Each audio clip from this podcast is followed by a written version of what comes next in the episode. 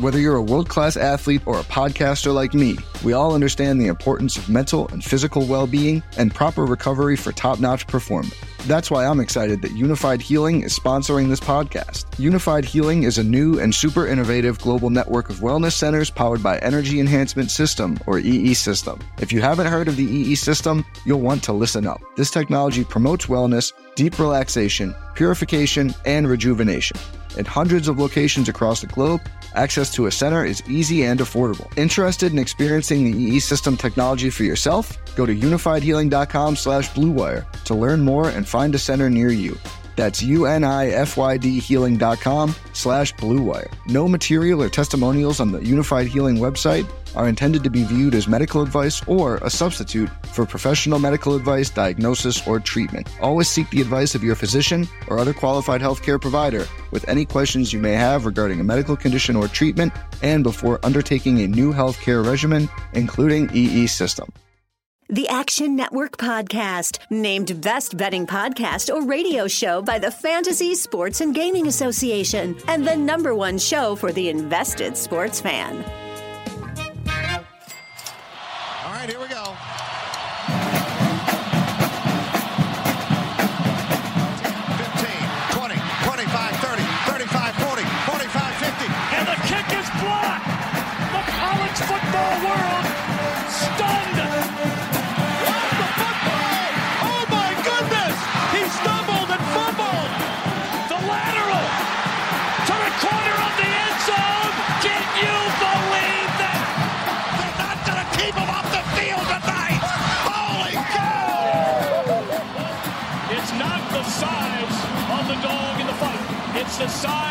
Fight in the dog. What's up, Degenerate Nation? Welcome to the Action Network podcast. This is the college football betting preview week two.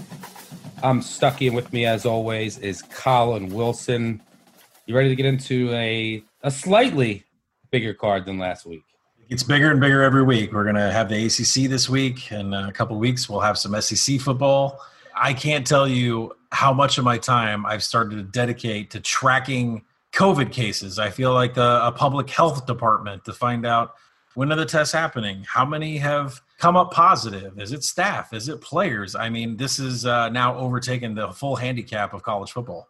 Uh, I've just come to the realization and acceptance that this year you're going to have some wins that make you look like a genius early on in the season and some losses that make you look like a complete and utter moron, which happened last week with Middle Tennessee.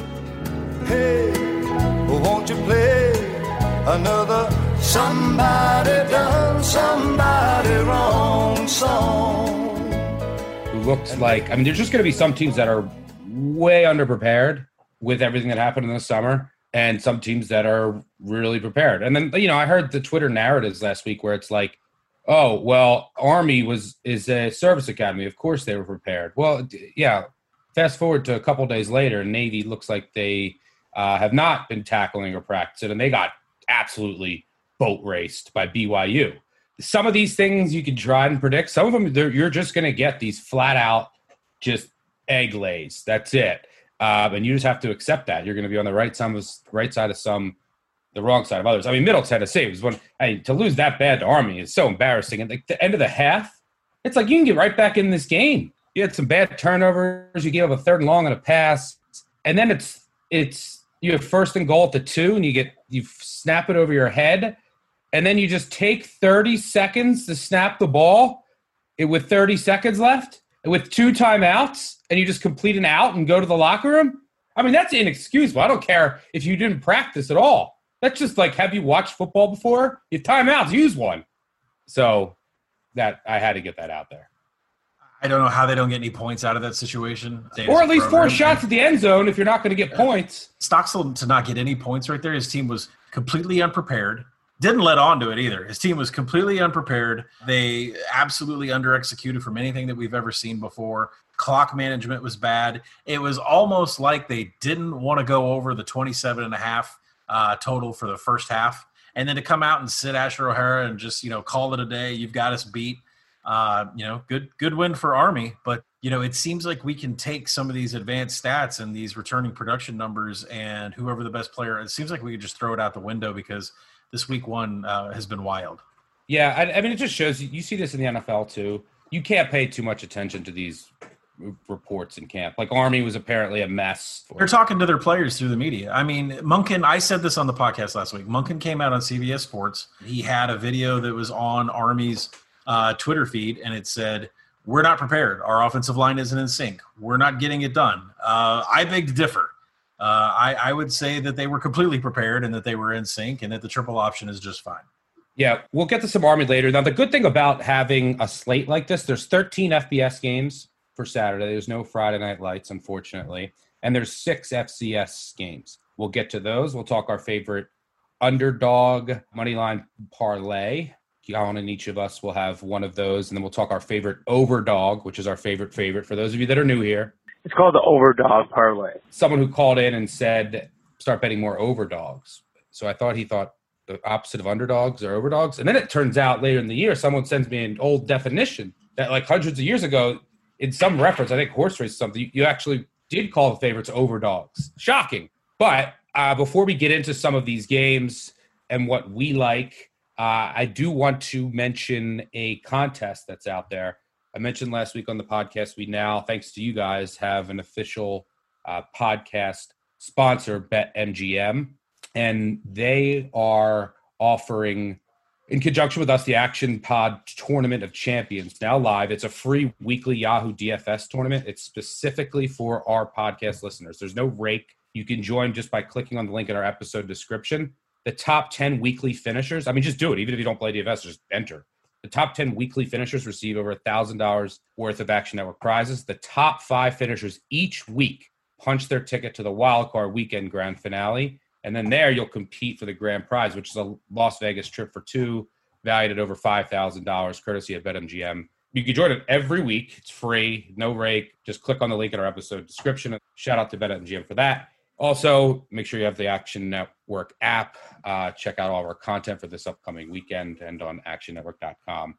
Um, all right, so let's get into the first game here. It's another fabulous weekend of college football. Let's check out the marquee matchups we'll all end up betting for week two. We'll start with our five marquee games. And yeah, it's not real. There's not really these enormous great matchups this week, but we'll start with the five, I think, most interesting matchups. We'll talk about the rest thereafter before going three and out and getting out of here. So let's start with Syracuse, North Carolina. North Carolina at BetMGM right now is uh, 23 and a half point favorite over under, sitting at 65 and a half you know, this line opened at 20 and a half. I'd still like North Carolina at under 24 for the game and at under 14 for the first half. We know what this North Carolina offense is. It's one of, the, I don't know, a top 10 offense in the country. Sam Howell, quarterback, who was a freshman last year in a new system with a extremely young offense. And he still put up the numbers he did. 2,000 yard receivers are back. They basically have 2,000 yard running backs that are back as well. And their offense at the end of the year was just rolling. So I, I expect this offense to just come out um, and put up points against a Syracuse defense that has some talent in the secondary. Andre Cisco and you know there's there's some talented pieces there, but you know up front it's kind of a mess. And at linebacker, I mean they graduated two of their best linebackers, and then Tyrell Richards, who was supposed to be the leader of the unit, he opted out. And they're also transitioning to a new defensive scheme, a three-three-five scheme, and they didn't have any spring. I mean, it's a mess. Syracuse is just a mess on both sides of the ball. The other side of the ball, Syracuse offensive line. Oh boy, I mean, you want to talk about a disaster last year. This I, Tommy DeVito's back at quarterback. He just didn't get any time to throw. This year, you have a guy that was that for the past couple years played fullback and tight end. I think he was number eight. He's now going to be starting at left guard week one. He, I think he's the smallest offensive lineman in college football he had to change his number to 63. The reason he chose 63 is because it's the opposite of 36, which he was in high school. The last time he played on the offensive line was in middle school. I mean, this is an ACC team. This is going to be starting at left guard. The weakness on this North Carolina defense is their defensive line. You can like line up and just they lost a lot on their defensive line, but I, I don't think that Syracuse can take advantage here, especially when you consider that Moe Neal's gone. Their top two backs opted out, Abdul Adams uh, and Jarveon Howard. That leaves Juwan Johnson now all of a sudden as a lead back. And in Dino, Babers' offense, the lead back is is relaying all the adjustments, and he's really important in, in their no huddle offense. So I don't see Syracuse in this new defense hitting many stops against Carolina. They're not going to grind it and run it. They're going to go up tempo. It's going to increase the amount of possessions. Um, this Syracuse is one of the teams that I had highlighted and marked early in the season as just high potential of being completely awful and impacted by all the changes that they're dealing with uh, from a scheme perspective and roster perspective as well. What are your thoughts on uh, Cuse and UNC opening up the ACC season? Well, the number was definitely good at 20 and a half. Um, you know, I've got it power rated around there. And so it's probably going to trickle up to 24 as you, as you and I are podcasting about this on Thursday night. I'm sure by the time Saturday comes around, uh, we're going to have to try to find a number where some people are going to take Syracuse because there's not a lot to like here.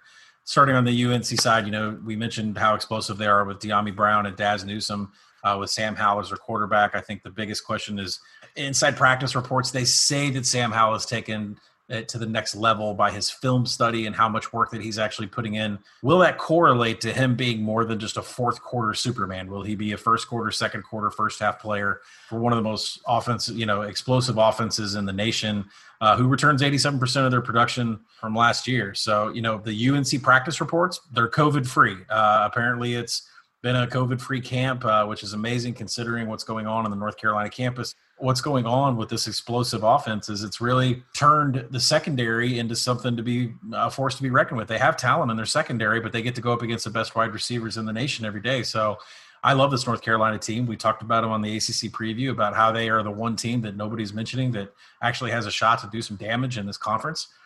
Syracuse, not so much. Uh, I think the slide is going to continue. Uh, Syracuse returns just 61% of an offense uh, that was 114th in success rate. Uh, that's really bad.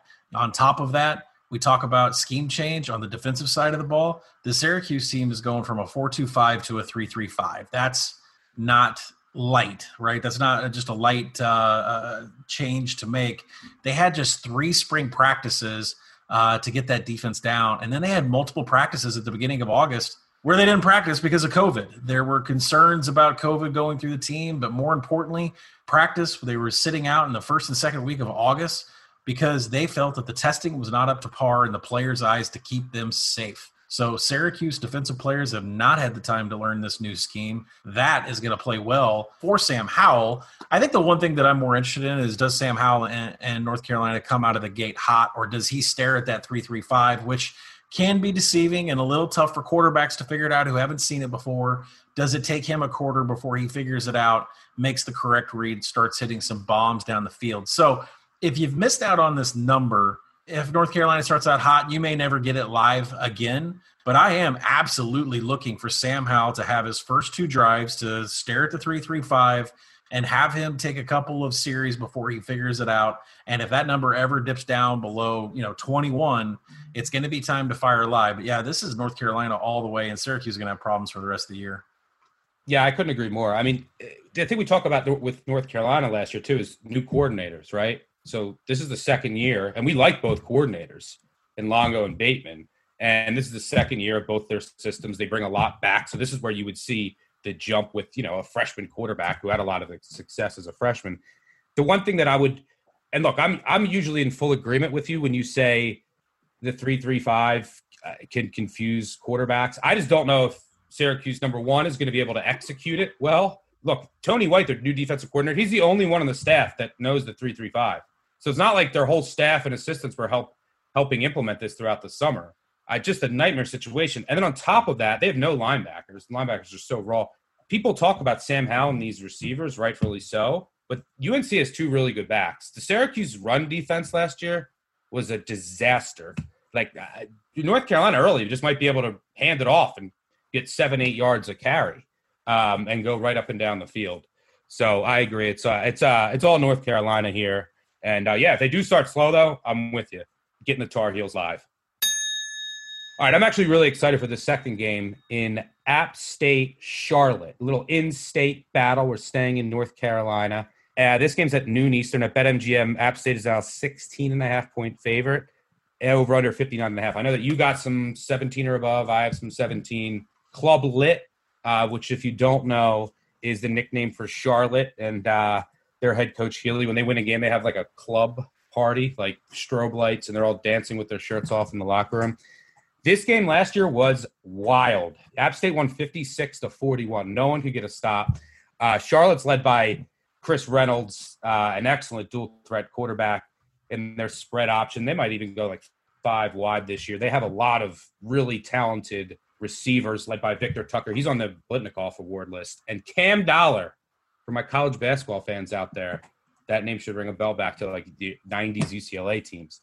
Offense really explosive. Defense did lose a lot, um, and it's probably not going to be great. But Will Healy, he's a great recruiting class. I think it was number one in Conference USA this past offseason. This is a program that's on the rise. App State, you know that they're really consistent year in and year out.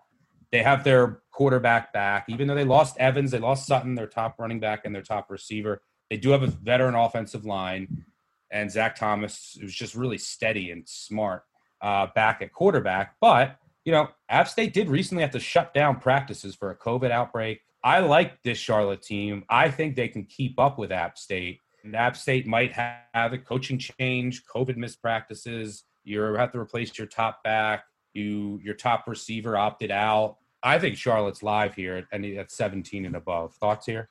Yeah, well, I mean, this is one of those things where it, pays to have a power rating system because when the number opened up around 19, I knew that that was way too much, especially considering hearing the COVID rumors that were going on. Uh, so I was happy to jump on Charlotte at that number. And then when it finally fell around where our power ratings are, which is 15 and a half, there's some 16 and a half right there at BetMGM right now. So it was uh, something where I came back today and decided to hit the other side of it. So I, now I have a nice middle of 16 and a half up to 19. And I think I'm going to let that sit because – the thing that worries me about Charlotte, this is a team that I love and that we backed on the podcast all last season, is what they return on defense. I'm just afraid they're not going to be able to stop anybody. 46% of their production from defense comes back. They were 84th in success rate last year. Appalachian State is one of the highest returning production teams in offense. Uh, I don't think I think the score that we saw last year is pretty similar to the score that we're going to see this year. Uh, so I am more than happy to have a very small window around the key number of 17. Uh, and, and, I think it's just going to be a wild game. But for me to, you know, just have a bet going in with Charlotte and think that they're going to win the game, the defense worries me just a little bit. Yeah, I mean, they lost their top two corners and they lost Highsmith, their best pass rusher, uh, to the NFL. So those hurt. My thinking here is, you know, App State does have to replace a couple pieces in their secondary. My thinking here is with the COVID, with the new coach, regardless, Thomas is going to find a way to score, but I think that Charlotte can ultimately keep up with their offense. And if they can't keep up, there's going to be a backdoor opportunity, and that offense, uh, Chris Reynolds can certainly slide in the back door. Yeah, I would certainly. If you want to back Charlotte, I would certainly wait until game day. I think there'll be some steam on App, App State, and uh, that may push that number above 17. All right, let's move on to our next game here. This is a team that we loved last year in Louisiana, as long as they didn't play Appalachian State. Louisiana is catching 11 and a half at Iowa State. It's not Brocktober. Louisiana is one of the best teams, along with, or just a, just a tad below Appalachian State uh, in the belt. They're catching 11 and a half here at Iowa State. I'll let you take this away. What do you see here? Well, uh, Louisiana was great last year, and they really missed some big opportunities with a loaded team to take advantage of App State and Mississippi State. I think they had seven combined turnovers out of those two games that they lost. It seems to be the problem for the last three years is anytime they get into a big situation game with a Power Five or an App State team, they choke and they choke in the form of turnovers. So, you know, putting the two teams up against each other, the power rating is exactly where I have it at 11 and a half. Uh, Iowa State's defense returned 73% of their returning production and they were 71st in success rate. They do lose their top tackler in Marcel Spears, but they return almost everybody else in the 335. Now, the 335 is something ULL is familiar with. Uh, Texas State ran a 335 last year, and they beat them like a drum. No one's going to mistake the Texas State defense from 2019 to be Iowa State, but ULL and Levi Lewis specifically is uh, he's familiar with uh, seeing this, so you know it shouldn't be anything new for him that should catch him off guard. Matt Campbell, uh, you know, doing some coach speak this week and had some interviews and said that establishing the run against a undersized Sunbelt defensive front is something that he wants to do. They can't take the next step in the Big 12 until they learn to establish the run. Montgomery's not coming back through that door. They got to find their next running back. They have to be able to run the ball to relieve Brock Purdy. And remember, we've said this before. You want Brock Purdy to shine? Keep the hands out of his face. Give him some clean targets. Give him some clean looks. You can help him out and get that play action pass going if you have a running game. So, you know, that, for me, that says that if Iowa State's going to try to establish the run against, a, you know, an undersized front seven of ULL, um, you know, I think that this game may lack a little bit of scoring. It'd be in both their first games this season. Uh, Lafayette runs at just a lightning pace, but at the same time, they're not going to catch Iowa State deep. Iowa State has some very has some talent in the back seven. That I mean, they are built to defend air raids in the Big Twelve. So I think you know ULL is going to depend mostly on the run. I think Iowa State's going to try to establish the run. That has me betting under fifty seven. Yeah, I mean, I, I don't think that Louisiana's going to have much success throwing the ball. And is are they going to be able to run on Iowa State? I mean, Iowa State, their defensive line is really good. Their linebackers are really good, and they they added a couple JUCO transfers are going to fill in a defensive tackle. Bankston, they get Marcus Bailey back at the end, and ULL they bring back a lot, but this is a team that lost two all conference offensive linemen. So is that and that offensive line has been just a rock for them. And you know they had three backs and uh, one of them now is on. I think he made an NFL roster. That just no matter what, they were getting eight to nine yards because this offensive line was just plowing defenses. So you do lose two pieces on that offensive line. I agree. As of now, I the good thing about 13 is you can dig in a little more. There could be some more news. I think this is a complete stay away. All right, let's get into uh, maybe the mo- maybe this will be the most watched game of the day, if I had to guess, and that's Duke Notre Dame. You have a, uh, the entire Midwest is dying for college football, so they might all be tuning into. Uh, a lot of people throughout the Midwest are not Notre Dame fans. Uh, but before we get to that game, here's a quick word from our friends at BetMGM.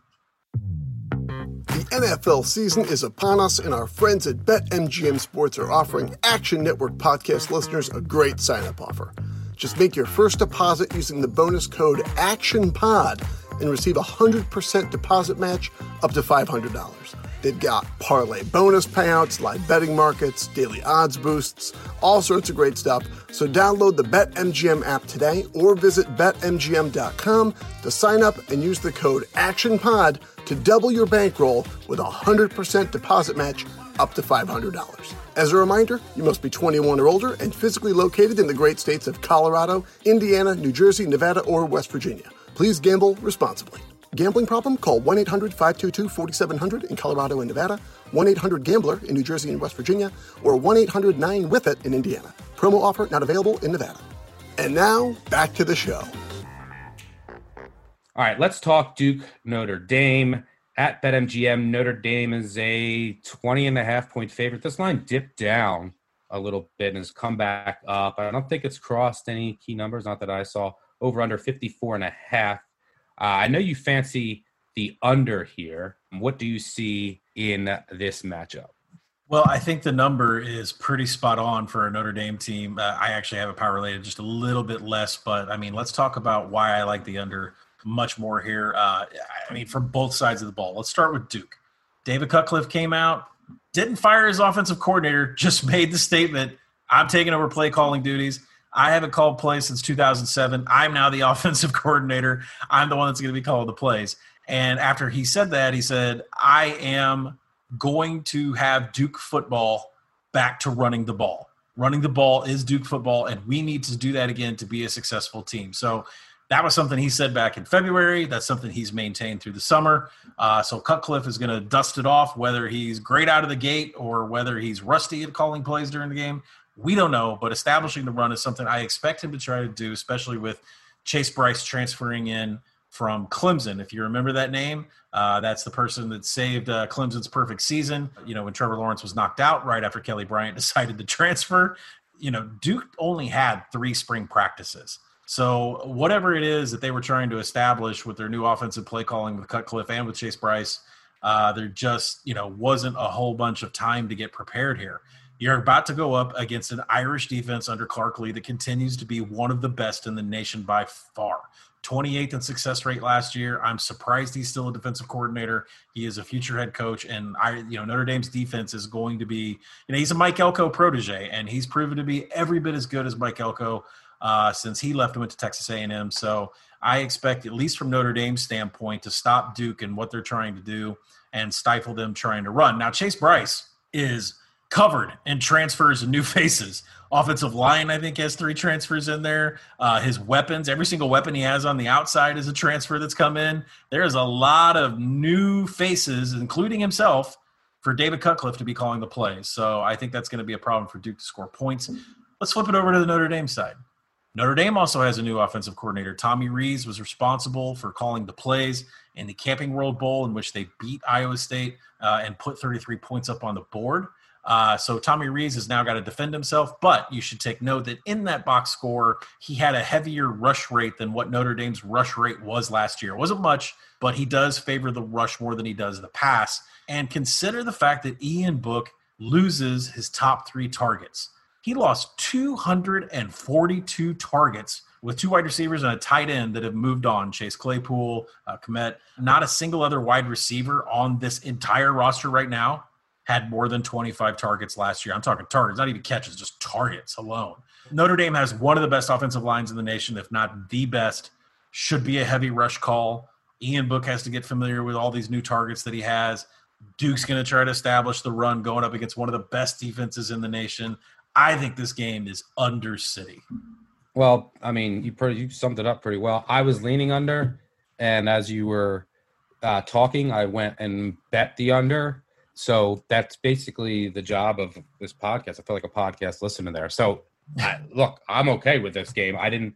I thought the the line was about right. I was leaning under, and uh, you made the case for it. So listeners, we can move on. And for the fifth marquee game of the day, and we'll get we're going to touch on the rest of the games, but uh, the reason I chose Arkansas State and Kansas State here is I think this is going to tell us a lot about many different things. This Arkansas State Kansas State game, mainly because Kansas State has not played this year, and Arkansas State did. Uh, they got me a cover, a middle actually. One of the there's only a couple games. One of the the good things that the few good things that happened to me last weekend in college football. They got a cover.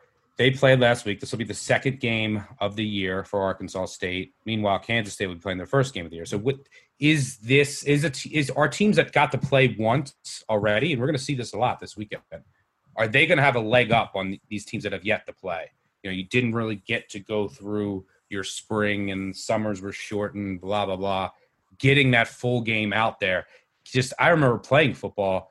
You know, the first day of tackling right? The first practice when you actually said, "All right, we're going full full pads, we're tackling." Like you're a little rusty tackling, and then once you get hit a couple times, and then you, you kind of get back into it, you know, more so than usual. This is an interesting spot. We're going to see quite a few times this weekend. So we saw Arkansas State is, you know, their offense is still can put up yards, they can put up points. We know that they're going to do that. Kansas State rebuilt their entire offensive line. They had to rebuild their secondary. You know, they lost a lot all uh, across the roster. They do still have a senior quarterback in Skylar Thompson.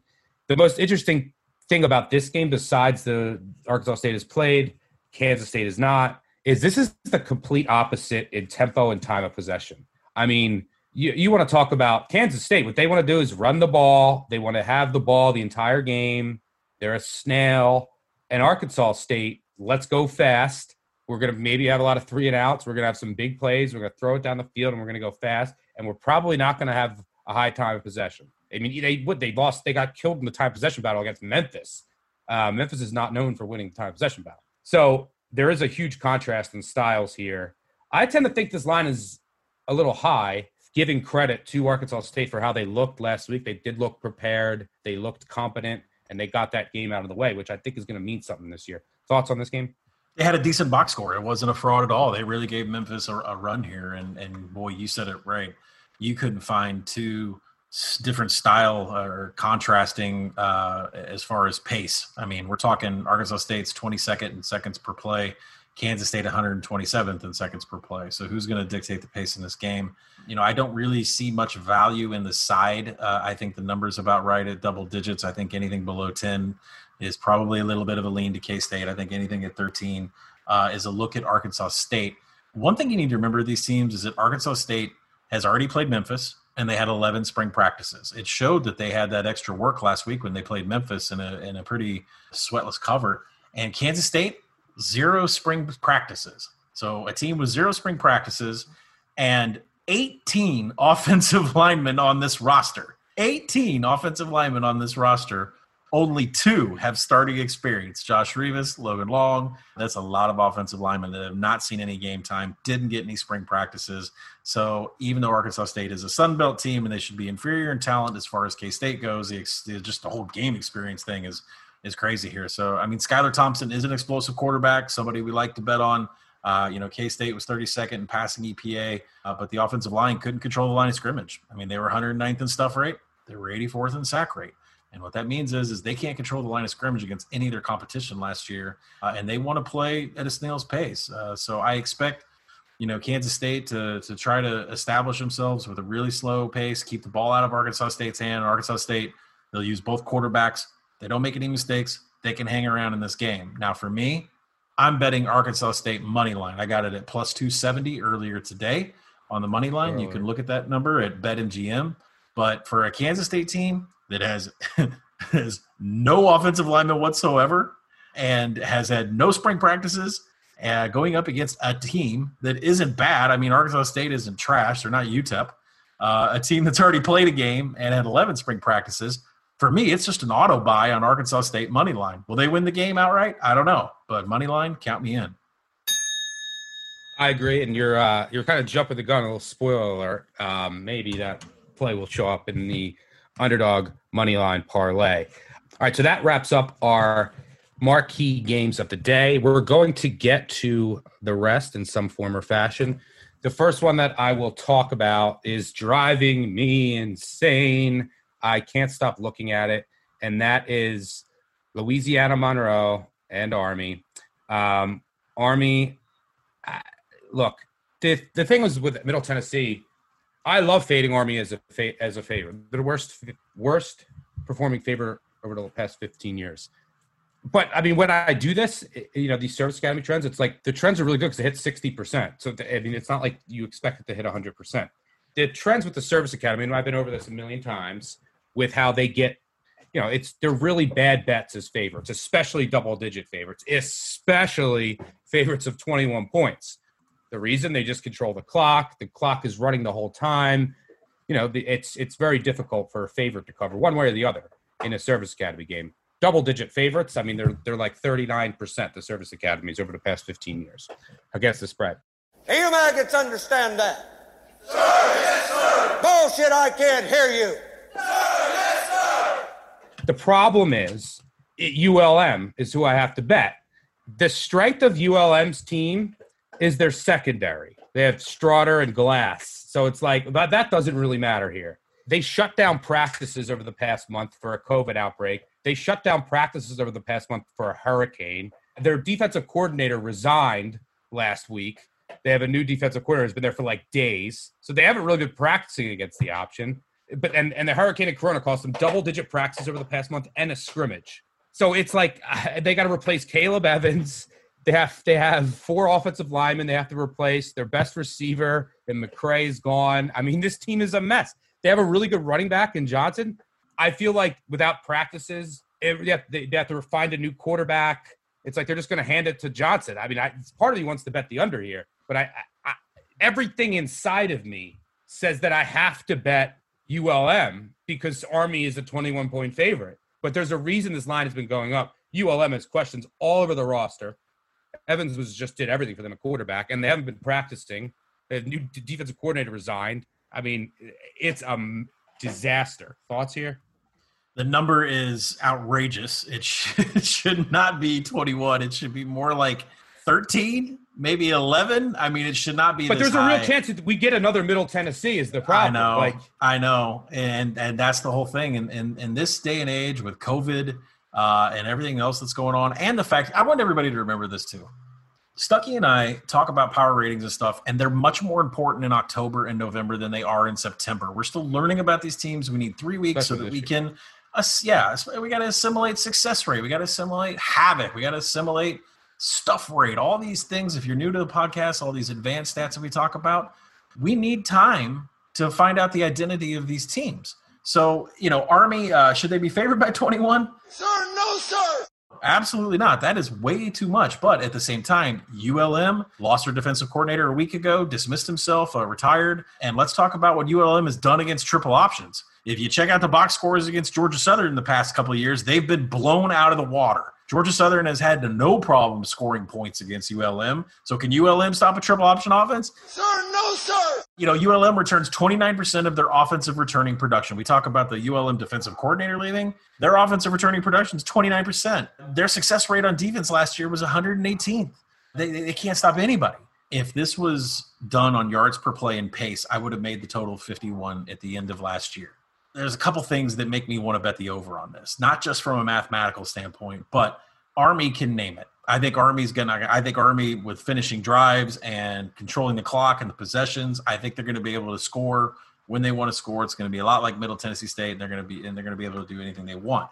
I think something that kind of surprised me was that Tyrell Robinson, who is listed as a running back, wears number 37, but he can catch the ball out of the backfield. Like he he lines up in different positions and he may be the most dynamic Army player that I've seen in years. He averaged 10.4 yards per carry last week, whether that's a you know a shuttle pass in front of him or whether that's a rush out of the backfield. He moves faster than anybody else, than, than Sandon or anybody, a fullback or anybody else that's coming out of that Army backfield. And I have a feeling that if they get to a certain point, they might try to throw the ball. I imagine they'll run their triple option and they'll have success. But I think there's a real dynamic playmaker on this roster, freshman Tyrell Robinson, who went you know 10.4 yards per carry last week, and we haven't even hit the tip of the iceberg with this kid.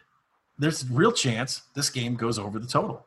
Uh, ULM wants to add any points? Great, thanks for the help. Uh, they should be more prepared than what we got out of Middle Tennessee State. That was the bottom of the barrel in preparation. So I think I'm going to look over here I might be. It's probably going to be a Saturday morning decision, but uh, I, I, do like I do like a little bit of over here, especially and keep your eye on Tyrell Robinson. This might be our first head to head of the year. I might be betting the under. I mean, I just don't know. I mean, Army, regardless what they're going to do, the clock's going to be speed racing. Last week they did get lucky with turnovers. Like they got so many uh-huh. short fields early. I just don't know what you're going to get from the ULM offense. Like they haven't been practicing. They have to replace Caleb Evans, their best and their best receiver, and four offensive linemen. All they have is a good running back. So like are they just going to come out here and just run it and be very, very vanilla early on after just getting no reps, nothing? They, their scrimmage canceled. I mean, uh, it's it's bad for ULM. So the comparison, I mean, maybe they come out and sling it, but the comparison that you're missing here is that ULM's defense doesn't hold a torch to Middle Tennessee. And I know Middle Tennessee looked terrible, but we're talking ULM is like bottom 10 in line yards, bottom 10 in, in stuff rate, bottom 10 in things that you have to have. Army, if you thought they had their way last week, I think they're really going to have their way this week. I will end up betting ULM at plus 21. I have to at a principle. Now, whether it's just $5 to say that I bet it, and if ULM covers, I won't end up. Remember, I bet Michigan against the Army. I went against my um, all of my principles, and was I was livid for weeks. I still am livid right now. Well, no shit. I admire your honesty. So I at least will at least put like five dollars on it, so I could say I bet it for something. But yeah, this game's going to drive me nuts. All right, let's move on here to let's move on to Georgia Tech, Florida State. I bet MGM Florida State's a 12 and a half point favorite, over under 52 and a half. Uh, Georgia Tech, look, you expect progression in that program over time. Last year, they were in an impossible situation, moving from a triple option to a more modern offense. The offense is still going to struggle, I would imagine. We still don't know who the starting quarterback's going to be this year. It's going to be, I think, a decision at the opening kick, whether it's Graham or this kid Jeff Sims. FSU still has lots of questions with their offensive line. It's Blackman back at quarterback. They have to replace Cam Akers at running back, but they have some talent there to do so, and they have one of the best wide receivers in the country and in Tamorrion Terry. Go watching him against Swilling, their corner for Georgia Tech is one of their better players. Should be fun. The FSU defense has a ton of talent ton of talent. I mean, they're switching to a four-three. You have a new coach, obviously, here with Florida State. So, what are they going to look like? A lot of questions here. But Marvin Marvin Wilson's a stud in the middle. You have uh, Asante Samuel Jr. on the outside. You have a lot of talent on this defense. It has potential. The linebacker's a little iffy. It's in the defense that's underperformed.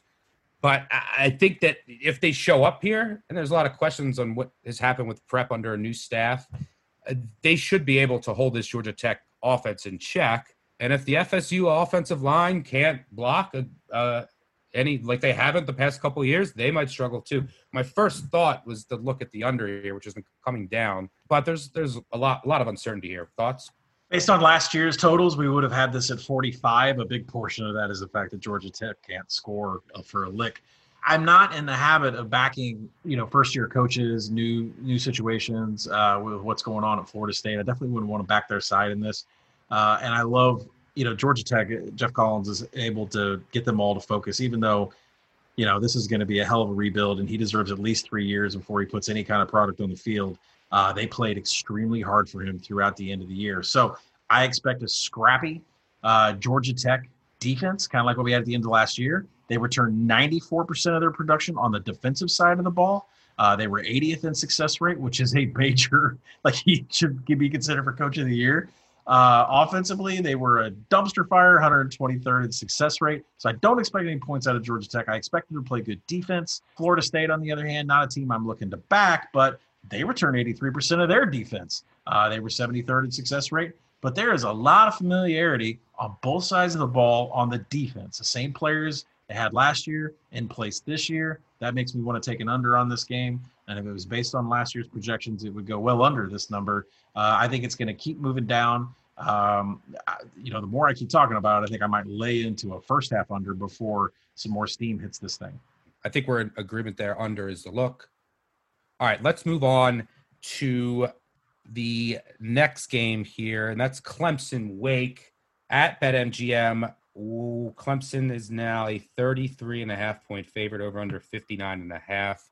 I remember laying it with Clemson last year in this matchup, and it was just an absolute beatdown. Hard to envision anything other than that this time around. But there are more questions than normal uh, with this Clemson roster. But Wake just lost so much. Uh, any reason to even look in the direction of the Deacs here? Yeah, this is going to be a bad. I mean, I'm glad it's prime time. It's getting all the the publicity and everything. But and and by the time you and I right now 33 and a half at uh, BetMGM, and I, I suspect this number will be closer to 35 by the time that we get to kick. Uh, projected number 34 and a half, no real value on it whatsoever. I think it's important to note if you read into some of the things going on between these two teams, Dave Clawson, uh, there was some sort of statement where, you know, like Dave Clawson thanked Dabo for putting in the second string, like in the second quarter, and they were running base plays and they still blew him out of the water. This series, the last two years, Wake has been beaten 115 to six, 115 points to six. You know, Clemson is laying off in the second quarter with their second string, and they're not running any fancy plays, and they're still blowing them out of the water. Wake lost huge names on this offense. Hinton, Washington, Surratt as targets, Jamie Newman gone. New offensive identity for all these players going up against a Brent Venables defense. It just reloads blue chip talent. No, thank you. I don't want anything to do with Wake as far as them scoring points. Now let's look at the flip side of the ball. Can Clemson cover the number? Can Clemson cover the number? And how does this pertain to the total? Trevor Lawrence, he has four new offensive linemen. Uh, Jackson Carman is still there, but there are four new faces. I, I know they're loaded with talent. I know everybody's gonna say, "Oh, it doesn't matter. They're they're you know the best recruiters in the world, and they can just reload." I get that, but this is game one, and you know there are four new offensive linemen. And let's not forget, Tee Higgins is now a Cincinnati Bengal, and Justin Ross is out for the year there are not a lot of throwing options for Trevor Lawrence that he is familiar with, at least from a game experience standpoint. So for me, considering that the Wake defense in the front seven actually has two or three talented players that can get pressure on quarterbacks in the conference, and there's four new offensive linemen, which they still need their own continuity to play together, I'm looking at a first half under here. I think, you know, if we look at Trevor Lawrence last year against Georgia Tech, very first game, very first half, he had two INTs it's not like he came out of the gate firing in the first game last season. So, uh, you know, I, am going to take a first half under here. Uh, I don't expect Wake to score any points whatsoever. And I think if Trevor Lawrence wants to find any of his new targets deep, it ain't going to be, it will not be until the end of the game. So, first half under for me. Yeah, the question to ask here, and I asked myself this for the Texas game too, is these teams that are heavy favorites in the in the non-conference games, and they're only going to play like one, are, are they incentivized to keep their starters in longer this year, because you know you have lack of prep and you want to get as much time in as possible before conference play, or are you incentivized to show even less because you only just have this one game against a cupcake, and then you're going to get right into conference play. I don't know. Right. A, maybe different teams handle it differently. All right, I agree. It's a complete truck. I, I don't think I will be betting that game, but I refuse to back weight. Hope you're enjoying this great Action Network podcast. I want to make sure you know about the Locked On Podcast Network. Locked On has a daily podcast on your favorite team. Welcome to you, Locked On 49ers. You are locked on to the Dallas Mavericks. Welcome, everybody, to the Locked On Lakers podcast. Let's go. Locked On podcasts are hosted by the local experts who know your team better than anyone and give you the inside scoop. So go to your podcast app and search Locked On, your favorite team. Subscribe to your Locked On podcast. All right, let's move on here to a, a much more interesting game uh, in a battle uh, in Kentucky, and that's Western Kentucky against Louisville. At BetMGM right now, this line is sitting at uh, Louisville minus 11 and a half over under 58. Uh, look, the Western Kentucky, when you think of this team, or you should think experience, they have 17 senior starters. They only lost four players from last year's two deep on their defense. Their top six tacklers return they have a monster in defensive end, D'Angelo Malone. On the other side, Juwan Jones is really good defensive end. Now they're going to go. It's a legit defense. This was a top twenty defense last year. They're going to go against a, a, Louisville offense that's explosive. You have Cunningham at quarterback, Hawkins at running back, Atwell wide receiver. This this team could score. Now the one weakness is at tackle. They lost Becton in the NFL, and Western Kentucky has power five DNs. Uh, I mean, Malone's going to play in the NFL. So how much disruption can he cause? On the other side of the ball, you know, Western Kentucky brings back Walker, who's a stud running back. They're going to feed him against a horrific Louisville rush defense. Uh, but there's questions at quarterback. They have to replace your boy Storey, and they're going to do so with someone who does have some experience, and Tyrrell Pigrome, who transferred from Maryland, but he's been shaky at times. He has, he has some legs and he can run. But this is a really interesting matchup to me. I think that the Western Kentucky defense can potentially get enough stops. They're not going to completely stop Louisville, uh, but while feeding Walker against a bad Louisville defense to stay within this number. So as of now, I'm leaning towards the tops. One of those teams that I just have at the top of my board of like so much experience, love this defense. Oh, so many seniors early in this year. What are your thoughts here? Uh, there are people I don't respect and people I do respect that are pushing me over in this game, and so it forced me to t- kind of take a look at uh, at a you know closer look at what the total is here. You know, at BetMGM, it's at 58. You know, I can see it from a Louisville offensive perspective. Well, the pieces that you remembered returning, they are 78% returning production. Overall, they were 78% returning production, but it's the same on both sides of the ball. Uh, you know, 67th in success rate. Louisville is going to be able to put points up, and they're going to be able to abuse smaller defenses. Uh, I'm not really sure that's Western Kentucky. Western Kentucky returns 89% uh, of their returning production on defense. Uh, they were top 20 in success rate. People still do not understand how great that Western Kentucky defense was last year. Uh, and I think they're going to be able to throw some wrenches in what Louisville wants to do. Uh, and, you know, Tyrrell Pigrome comes in. If you know anything about Maryland football, uh, you know anything about Pigrome, uh, there's going to be some explosive plays and there's going to be a lot of not moving the chains. There's not high in success rate. Uh, he's really good in, in more explosive plays. I think the thing that leads me to the under, I know everybody's barking about the over. Louisville's going to be able to score points. I agree. Louisville's going to be able to score points. I get it. But these teams ranked 99th and 104th in seconds per play last year. They're not fast. Satterfield does not have them running up and, and, and you know and, and, hiking the ball as fast as possible. These are not no huddle offenses. Western Kentucky was outside the top 100 in explosiveness last year. This is not an offense that's going to be able to get quick points up on the board. You know, I, I project the game. If it was based again, that's all we have: yards per play, pace. This would have been a total of 54 last year. It's at 58. I see it ticking up over. I think there's going to be more narrative that there's going to be a ton of points here. I will wait as long as possible, uh, and I will probably be sticking to my guns and taking a little bit amount on the under once Saturday gets here. Yeah, I think the tops would be worth a play. Mm-hmm. That's my feel there, but good analysis on the total. Dead number though, nothing to do with an 11 and a half out there. I would wait until we maybe get a one of those Saturday morning steams to 14. All right. Speaking of steam, uh, let's move on to the last game of the night. We no longer have Pac-12 after dark. We have Coastal Carolina after dark, or Kansas after dark, or Les Miles after dark. Uh, I believe this game. When is this game? Is this at ten at night? Nine Maybe p.m. for us here in God. Nine for us in God's country. So is is it 10, 10 Eastern? Ten Eastern for you. Yep.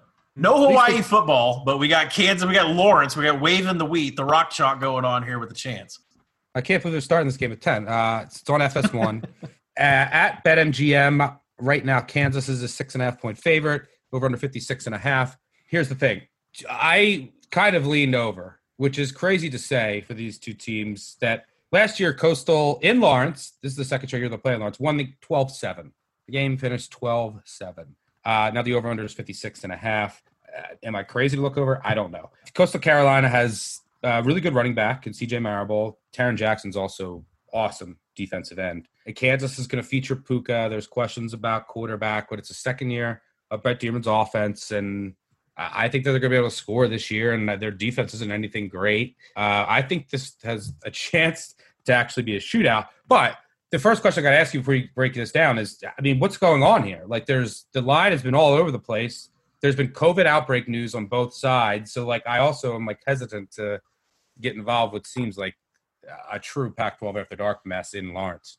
Yeah, so I, I, we've had examples of this last year where I've I I can give you all the advanced stats that you want, and then I can tell you what the market is doing. And I can sit here and tell you that Coastal won last year. They beat this Kansas team. I can sit here and tell you that Coastal returns 88% of an offense that was top 20 in success rate. They are a fantastic watch from an offensive standpoint. You're going to get some good offense uh, on TV uh, from Lawrence, especially on the Kansas side too, with Pooka playing. I mean, there, there should be some something, some quality here to watch. Um, the number at seven is crazy. Uh, Kansas being favored by seven over anybody in the FBS is really kind of unheard of. Uh, I have this number three and a half. I, I, you know, particularly think Coastal beat them last year. Uh, I'm not sure why they wouldn't beat them here, uh, but we had this whole thing two weeks ago with Austin Peay and with Central Arkansas. And what happened when all these COVID you know things came out on Austin Peay, the line didn't move one bit, which makes me think that that number was baked in from the beginning with COVID concerns that were already known.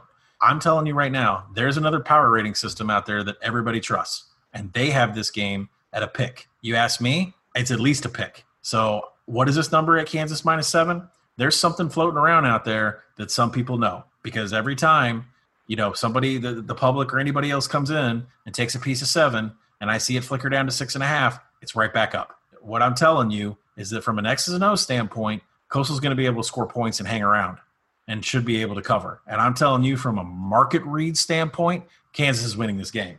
And they're going to win this game by at least seven points. So I can't explain it. Now let's go to the COVID front.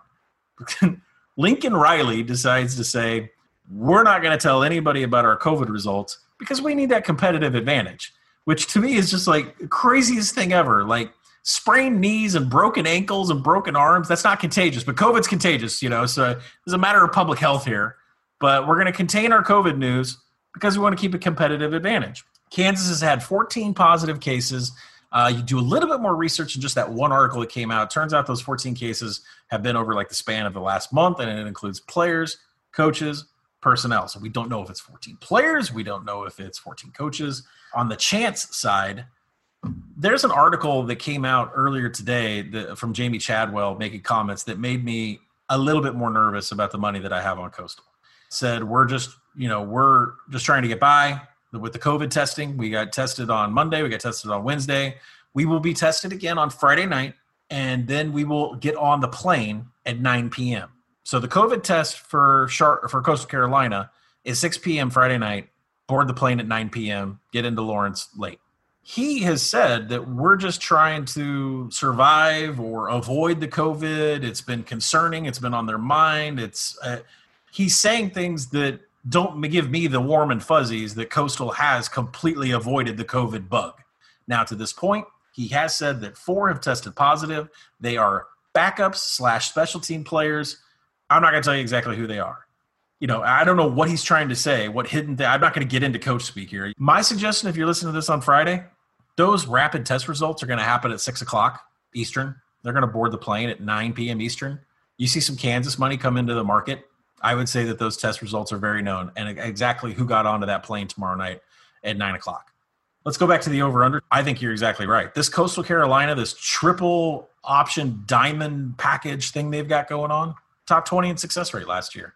They can score. They had so many 50 point games from, from my recent memory.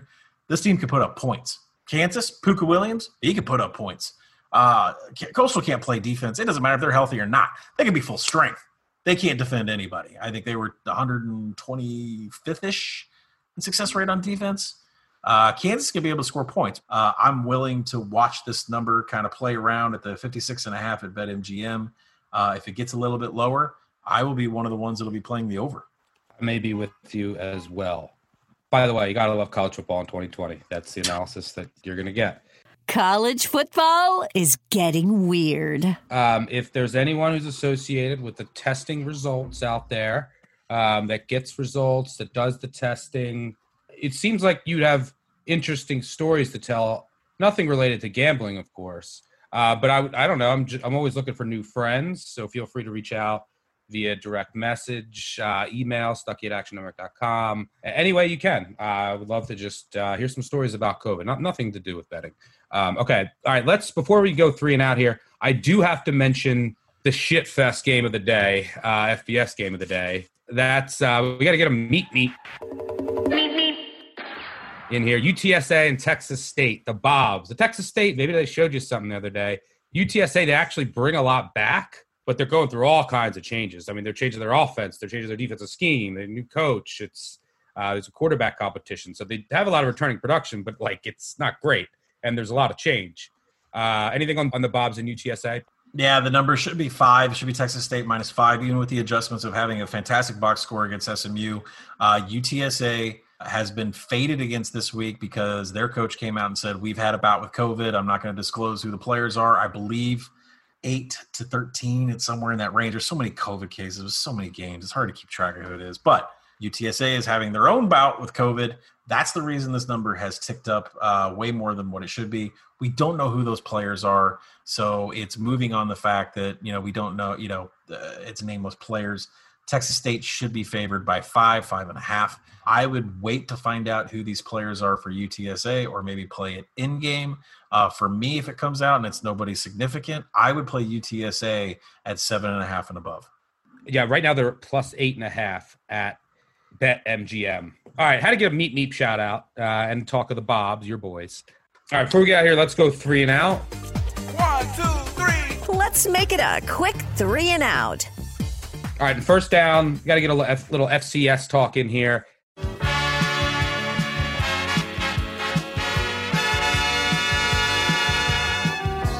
Southland or SEC? Big Sky or Big Ten? It's time to play FC Yes or No. There are six FCS, FBS matchups this week. You have the Citadel in there. You have Missouri State, Oklahoma, uh, Houston Baptist, Texas Tech, Austin Peay Pitt, Campbell, Georgia Southern, and Eastern Kentucky. Look whew, last week against West Virginia. You got thoughts on that game? Eastern Kentucky, West Virginia. If you're the kind of bettor that's keeping track of these spring practices, West Virginia had a total of zero. Eastern Kentucky, they've already played a game. They looked like absolute dog shit against Marshall. They made Marshall look like Marshall could win the Super Bowl.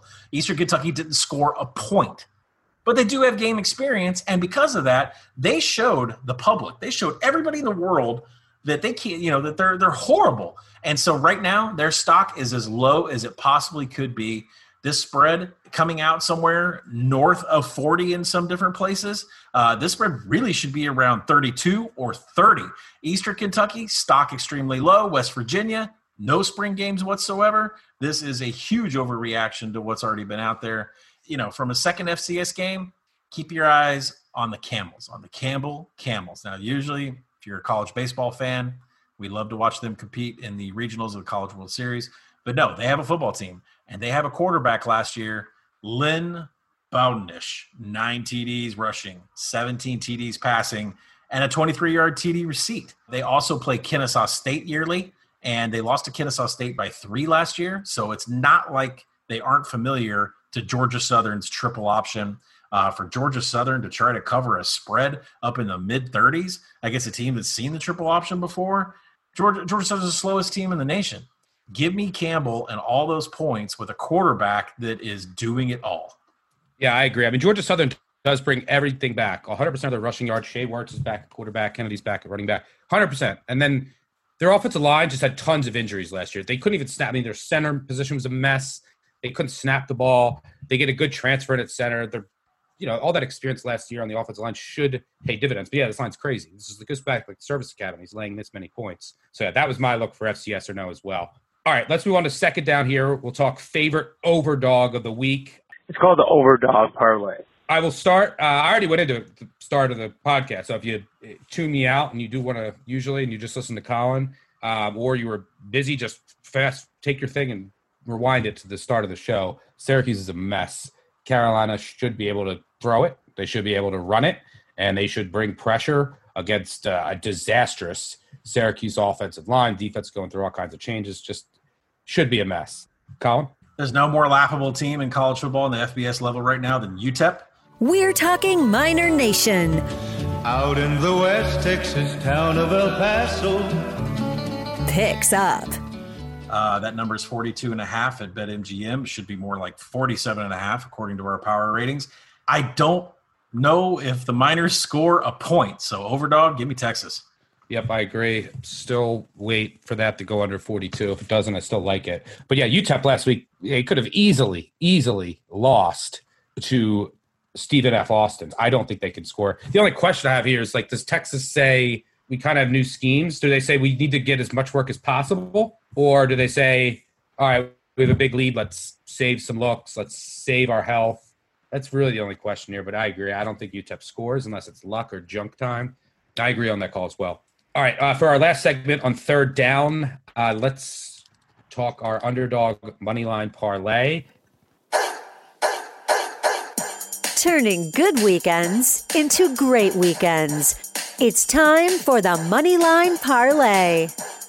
Uh, I'm going to go with something we already talked about here, and I think you played the first half Arkansas State money line. I'm going to play the game money line here, and I just think there's. I'm going to go with the upside, which is what I want to do with an, a money line underdog. And the upside here is that they played, and I know what I'm going to get from Arkansas State. Right, I'm much more comfortable after seeing them, knowing what I'm going to get, knowing that there's going to be some teams that are complete disasters early on.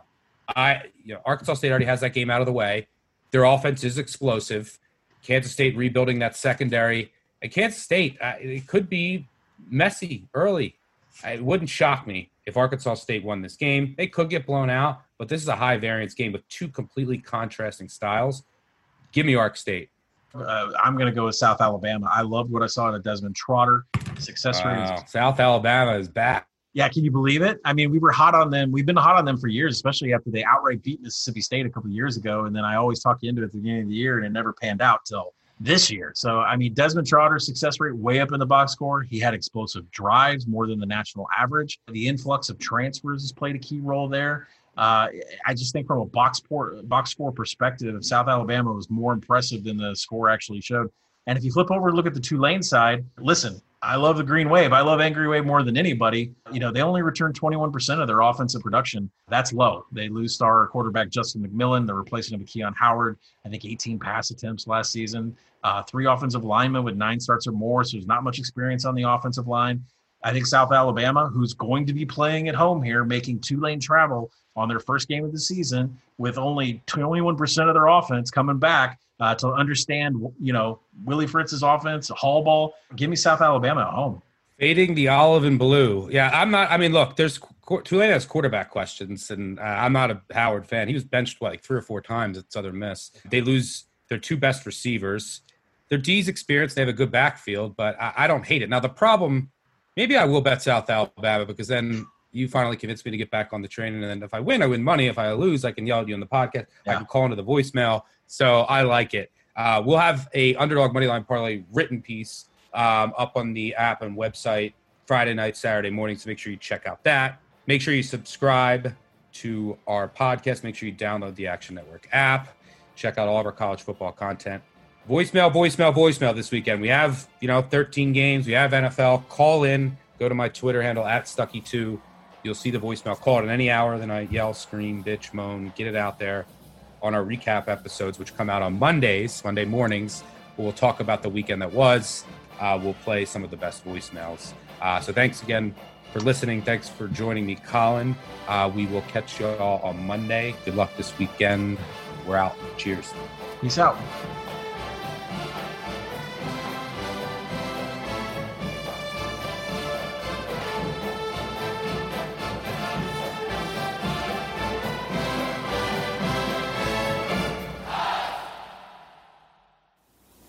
We're finished talking.